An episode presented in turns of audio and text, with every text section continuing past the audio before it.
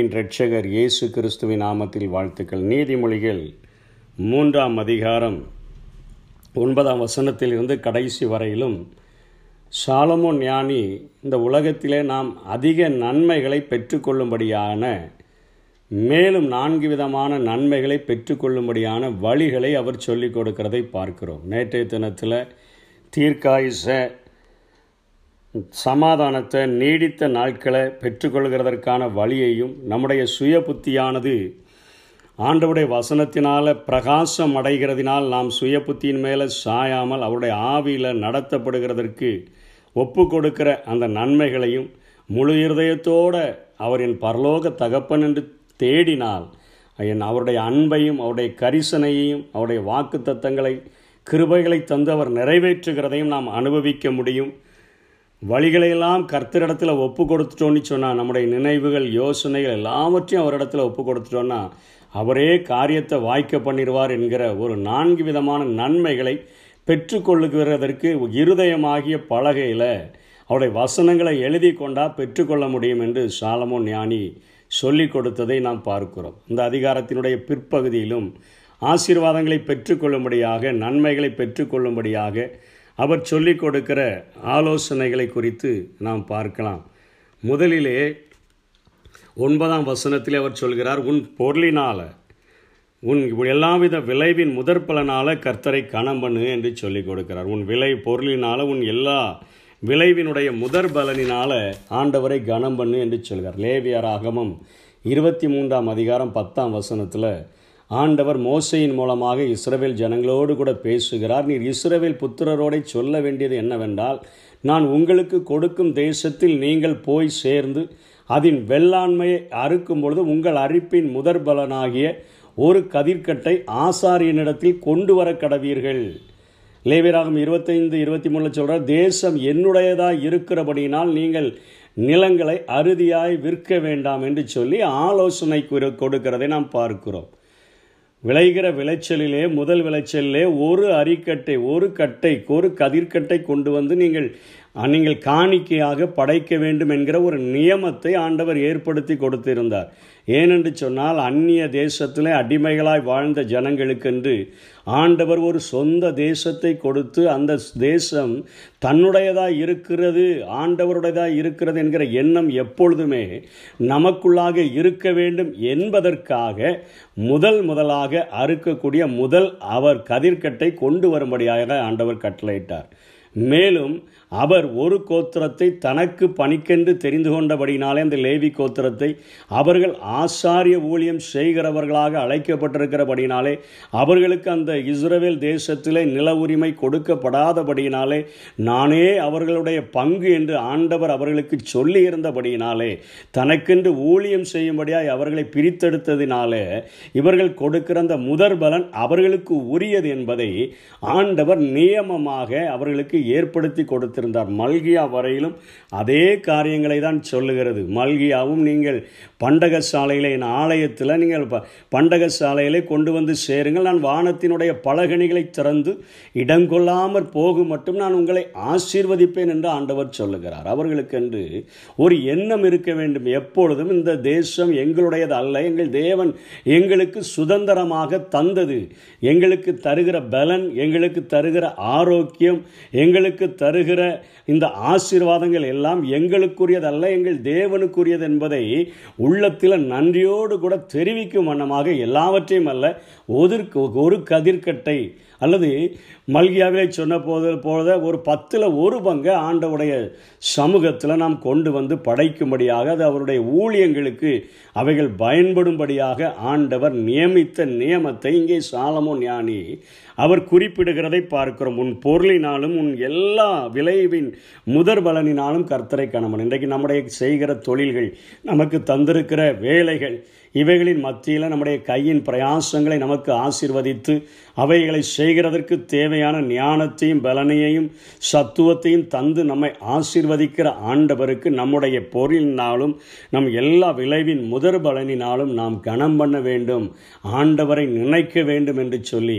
இங்கே சாலமோ ஞானி குறிப்பிடுகிறார். அப்பொழுது வானத்தினுடைய பலகனிகளை திறந்து இடம் கொள்ளாமற் போக மட்டும் நான் உன்னை ஆசீர்வதிப்பேன் என்று சொன்ன ஆண்டவர் நம்முடைய வாழ்க்கையிலே ஆசீர்வாதங்களை கட்டளையிட முடியும் என்று அவர் சொல்லுகிறதை பார்க்கிறோம். ரெண்டாவதாக பனிரெண்டாம் வசனத்திலே தான் தகப்பன் தான் நேசிக்கிற புத்திரரை சிட்சிக்கிறது போல கர்த்தரும் எவனிடத்தில் அன்பு கூறுகிறாரோ அவனை சிட்சிக்கிறார் என்று சொல்லி.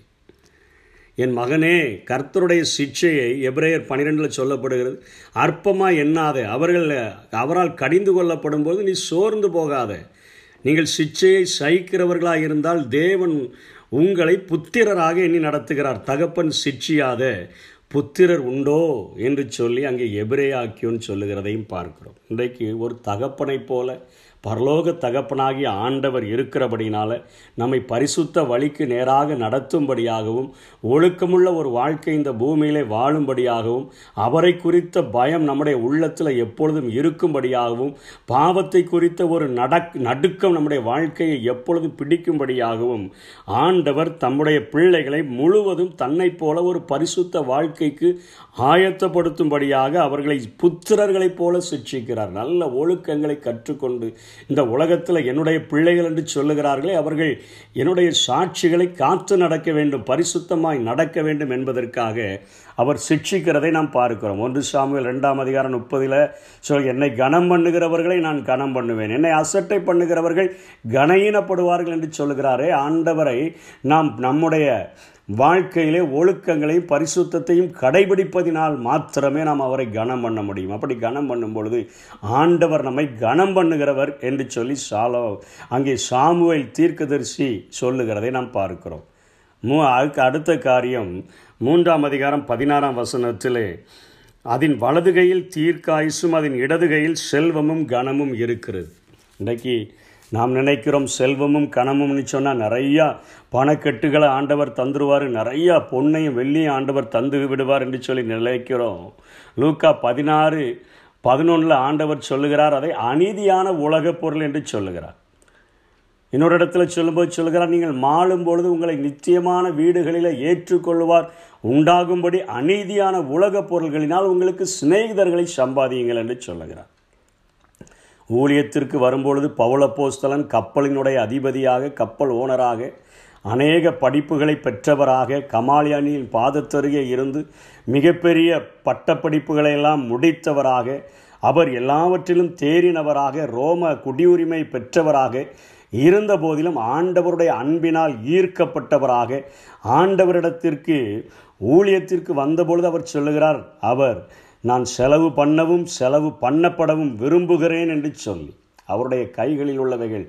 எல்லாவற்றையும் ஆண்டவருடைய ஊழியத்திற்கென்று அவைகள் அனித்தியான உலகப் பொருள்கள். என்னை மாளும் பொழுது நித்தியமான வீடுகளில் ஏற்றுக்கொள்ளுகிற அநேக சிநேகிதர்களை சம்பாதிப்பதற்காக ஊழியத்திற்கு நான் பயன்படுத்துகிறேன். இந்த அநீதியான உலகப் பொருள்களினால நிலையான செல்வத்தையும் நிலையான கனத்தையும் நான் பெறுகிறதற்கு பிரயாசப்படுகிறேன் என்று சொல்லி அவர் பிரயாசப்பட்டு நல்ல போராட்டத்தை போராடினேன். ஓட்டத்தை முடித்தேன் விசுவாசத்தை காத்துக்கொண்டேன். இது முதல் நீதியின் கிரீடம் எனக்காக வைக்கப்பட்டிருக்கிறது. இந்த உலகத்தில் வாழ்கிறதற்கு தேவையான அனைத்து அநீதியான பொருள்களினால செல்வங்களினால ஆண்டவர் நம்மை ஆசிர்வதித்தாலும் ஆசிர்வதிக்கப்பட்டிருந்தாலும் அவைகளை அநேகரை ஆண்டவருக்கென்று ஆதாயப்படுத்தினால் நாம் நிலையான ஐஸ்வர்யத்தையும் நிலையான கணத்தையும் அழிவில்லாத அந்த ஐஸ்வர்யத்தையும் அழிவில்லாத அந்த கணத்தையும் நாம் நித்திய வீடுகளிலே பெற்றுக்கொள்ள முடியும் என்பதை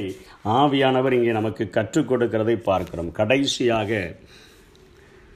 நீதிமொழிகள் மூன்றாம் அதிகாரம் இருபத்தி மூன்றாம் வசனத்திலே இங்கே சாலமுன் குறிப்பிடுகிறார் அப்பொழுது நீ பயமின்றி உன் வழிகளில் நடப்பாய் உன் கால்கள் இடராது என்று சொல்லுகிறார். இருபத்தி ஐந்தாம் வசனத்திலே சடிதியான திகிலும் துஷ்டர்களின் பால் கடிப்பும் வரும்பொழுது நீ அஞ்ச வேண்டாம். கர்த்தர் உன் நம்பிக்கையாக இருந்து உன் கால் சிக்கிக்கொள்ளாதபடி காப்பார் என்று சொல்லிக் கொடுக்கிறார். யாருக்கு? யா இருதயத்தில் அவருடைய வசனங்களை பத்திரப்படுத்தி வைக்கிறவர்களுக்கு இருதயமாகி அந்த பலகையில் அவருடைய வசனங்களை எழுதி கொள்ளுகிறவர்களுக்கு இந்த உலகத்தில் அநேகருக்கு சடிதியான திகில் துஷ்டர்களுக்கு பால் கடிப்பு வருகிறது உண்மைதான். ஆனால் நம்முடைய வாழ்க்கையில் வந்துச்சுன்னா நம்முடைய கால்கள் சிக்கி கொள்ளாதபடிக்கு ஆண்டவர் காக்கக்கூடியவராக நம்முடைய நம்பிக்கைக்கு பாத்திரமாக இருந்து செய்யக்கூடியவராக இருக்கிறார். நீதிமொழிகள் பத்தாம் அதிகாரம் ஒன்பதாம் வசனம் உத்தமமாய் நடக்கிறவன் பத்திரமாய் நடக்கிறான். அத்தனையாய் ஆண்டவர் நம்மை பாதுகாத்து வழிநடத்தக்கூடியவராய் இருக்கிறார் என்று சொல்லி இந்த உலகத்தில் நாம் போராடி பெற்றுக்கொள்ள முடியாத அதிக நன்மைகளை இருதயமாகிய நம்முடைய பலகையில் அவருடைய வசனங்களை எழுதினால் பெற்றுக்கொள்ள முடியும் என்று சொல்லி உலகத்தின் தலை சிறந்த ஞானியாகிய சாலமோன் குறிப்பிடுகிறதை பார்க்கிறோம். நம்முடைய வாழ்விலே கடைபிடிப்போம். அதிக நன்மைகளை பெற்றுக்கொள்வோம் கர்த்தர்தாமே நம்மை ஆசீர்வதிப்பாராக. ஆமை செல்லும் இடமெல்லாம் காவலாய் நான் இருப்பேன். சொன்னதை செய்திடுவேன். கைவிடவே மாட்டேன். நீ வாழும் இந்த தேசம் உனக்கு தந்திடுவேன்.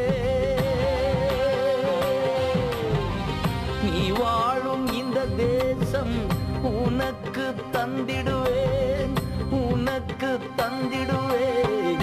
இன்று முதல் நான் உன்னை ஆசிர்வதிப்பே எல்லையில்லா நன்மைகளால் நிரப்பிடுவே